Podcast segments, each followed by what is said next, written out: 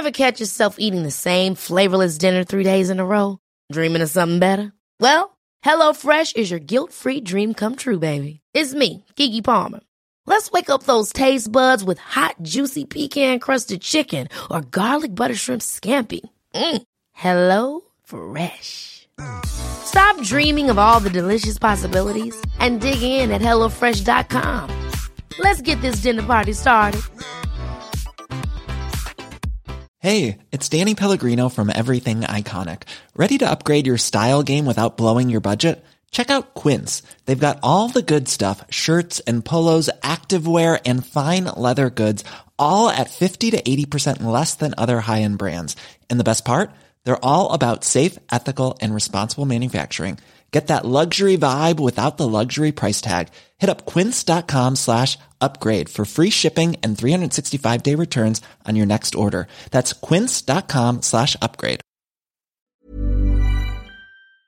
Hello, and thanks for listening in to our second podcast for Dundee Museum of Transport. This week I'm joined by museum manager Sam and two of our volunteers, Ian and Ron. Looking at volunteers and the importance of volunteers within the running of the museum, how important are volunteers to you here at the museum? Uh, Well, the volunteers are really important. It was volunteers that actually started the Transport Museum back in 2009 2010. So the organisation, you know, wouldn't have existed without without volunteers from the local community. So every day that the museum's open to the public, it's a team of volunteers that are welcoming visitors, guiding them around the museum, serving them in the cafe. Pretty much every aspect of the museum relies on volunteers. So very, very important to the organisation, definitely. Let's look at it hypothetically that I've got some time on my hands. Sometimes on a weekly basis, sometimes just on an ad hoc basis, maybe a couple of hours, maybe a day, something like that. If I had that available to me, what would be the best route being becoming involved as a, a volunteer here at the Transport Museum? Well, we always encourage new volunteers who have maybe got half a day or a day to come in and just spend a bit of time at the front of house area of the museum. At front of house, they get to learn, you know, sort of the main day to day tasks of running the museum. But then they also get to meet everyone else, which is a really important thing. They get to meet everyone, learn what everyone else does. And from there, the volunteer can then think, well, I'm quite keen on this aspect of working in the, the museum. Say you want to work in the archive or you've got a bit of knowledge of working on vehicles, so you might think, well, I'd quite like to join the restoration team. You don't necessarily need to just work in or volunteer in one area of the museum. You could be, you know, front of house one day and then the next day under a car. So yeah, you, you're not really having to be in one area all the time. Obviously, at the front of house, we're dependent on them because that's you know the sort of public face of the museum. But we try and encourage our volunteers to get involved in all aspects of the museum, including the events and the restoration and, and everything else that goes on. And it's really up to them. You know, if they've got an interest and they want to come along and take part in that particular area, then then we allow that. Thanks, Sam. Ron, tell us a little bit about yourself and how you became involved here at the Transport Museum. My name's Ron Adam. I'm now 71 years old. I've had a lifelong interest in motorsport, classic cars, rallying, and I found that when I retired for the third time, that I had time on my hands. My friend Ken Farker was a volunteer here, and he interested me in becoming involved. Although I've got good mechanical knowledge, I, I'm not a professional engineer. So, front of house, meeting people, greeting people, generally looking after the place. And I've also been appointed as the pest control officer for the museum, which required a day's training. That'll be quite interesting because it's a, a requirement for our authorisation. So. Hi, Ian, how are you doing? I'm very well, thank you. Now, here at the Transport Museum, one of the important, probably the main cog in the wheel, is the workers that come in to make sure that the Transport Museum moves on. Now, you're one of the volunteers that come in here. Can you tell me a little bit about what your role is within the Transport Museum? Well, I think the main thing is uh, we ensure that it functions properly. We ensure that the vehicles are kept clean because these folk have sort of trusted us to give us these, in some cases, very expensive vehicles, and it's up to us to take care of them.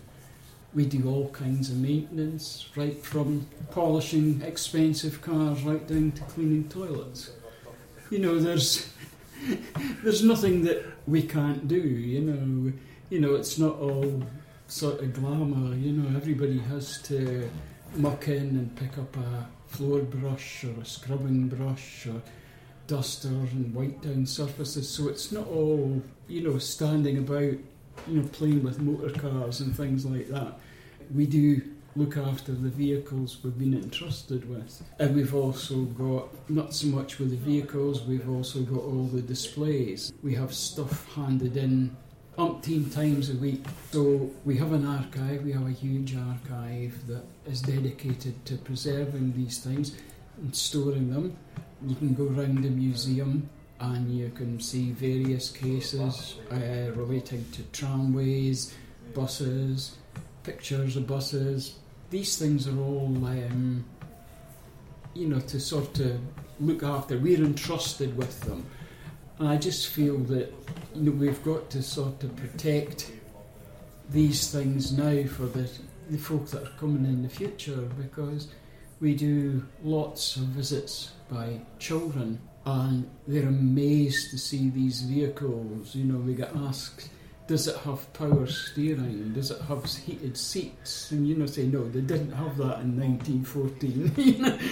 And they're absolutely amazed at the vehicles. You know, did folk actually drive around in these vehicles and things like that? We have a, an old Daimler bus that are absolutely amazed at, and when you tell them that you once got to be able to smoke upstairs and it, they're absolutely to a child they're absolutely horrified. They've just got a, a sigh of horror when you tell them that you can smoke up the stairs. You know, and that's basically well, that's we're just taking care of the past so that maybe if we're sitting, well, I won't be sitting here, but maybe somebody will be sitting here 20 years down the line and these vehicles will still be here and they'll still be relatively in the same condition. What sort of commitment do you have for attendance here at the museum as a volunteer? I've committed myself to one day a week, but I'll do other things if they need help. For example, we ran a stall at the auction at Errol the other weekend, and I went and helped with that. And with the special events that they run during the year, they need extra help for that. But I find one day a week is, is as much a commitment as I, I feel I can give. What sort of age group would you expect your volunteers to be? Is there a, a particular age group you look for, or is it fairly open? It's open, so anyone can come along and volunteer, and we've got quite a good mix actually at the minute of sort of retired people. We've got some students coming in, we've got some much younger folk at the weekend who are actually just finishing up at school.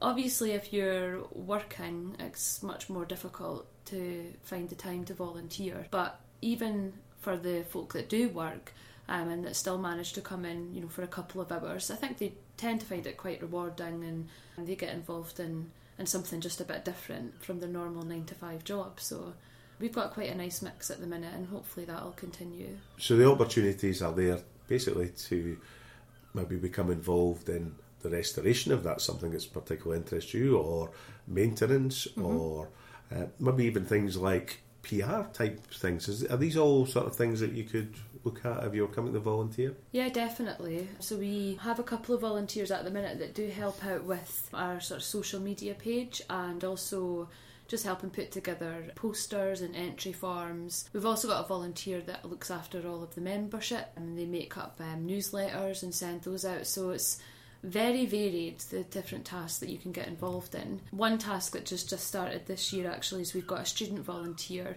a business student and they're working on a retail plan just to try and develop some of the shop stock that we've got to make it more attractive, say, to visitors from outside of Dundee, and also to look at more branded goods for the shop as well. And that'll be part of his project for university. So obviously, we get something out of it because we, we get his research and his time to looking at really good sort of quality goods for the shop. But he gets a lot out of that as a, a good project for his university course that'll help him um, towards his degree. So that's the whole thing about volunteering at the museum. It should work both ways, you know, and it should be of benefit to the volunteer as much as it is for us, and that's what we hope to, to do here. How, how satisfying is that when you get something that's coming, it's perhaps not in the best condition in the world, and you put some time and energy and, and knowledge into bringing it back to make Bristol. How, how is that for you? It's wonderful for me. You know, some of the vehicles that come through the doors here are,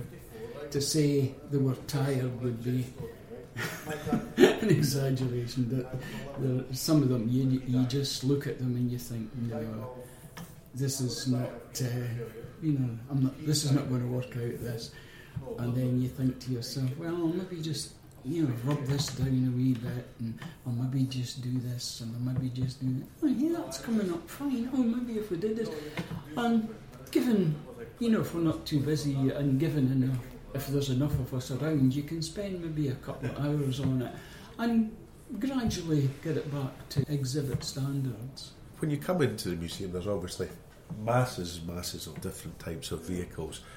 How good is it for you to be able to come in? as and when you're, you're, you're volunteering and just see these things. It's, it's a fantastic experience. You know, we're sitting here in this cafe now, and I can take you out, and you and I could be sitting in a 1913 Model T Ford, or we could go further afield, and I could take you in an, an Audi Quattro. And if you wanted, I could take you into a double-decker bus, or we've just received delivery of a 1954 Austin A40 van in mint condition there isn't a lot of these vans. I haven't seen one in, in what forty years. I've never seen one of these things. It's it's a one-off. It's a survivor. It gives you a great deal of satisfaction. It really does. Sam, Ian, Ron, thanks very much for your time. It's been an absolute pleasure listening to your memories and your aspirations and thoughts for the Transport Museum.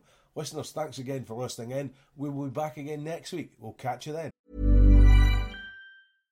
Ever catch yourself eating the same flavorless dinner three days in a row? Dreaming of something better? Well, HelloFresh is your guilt free dream come true, baby. It's me, Keke Palmer. Let's wake up those taste buds with hot, juicy pecan crusted chicken or garlic butter shrimp scampi. Mm. Hello Fresh. Stop dreaming of all the delicious possibilities and dig in at HelloFresh.com. Let's get this dinner party started. Hi, I'm Daniel, founder of Pretty Litter. Cats and cat owners deserve better than any old fashioned litter. That's why I teamed up with scientists and veterinarians to create Pretty Litter. Its innovative crystal formula has superior odor control and weighs up to 80% less than clay litter. Pretty Litter even monitors health by changing colors to help detect early signs of potential illness. It's the world's smartest kitty litter. Go to prettylitter.com and use code ACAST for 20% off your first order and a free cat toy. Terms and conditions apply. See site for details.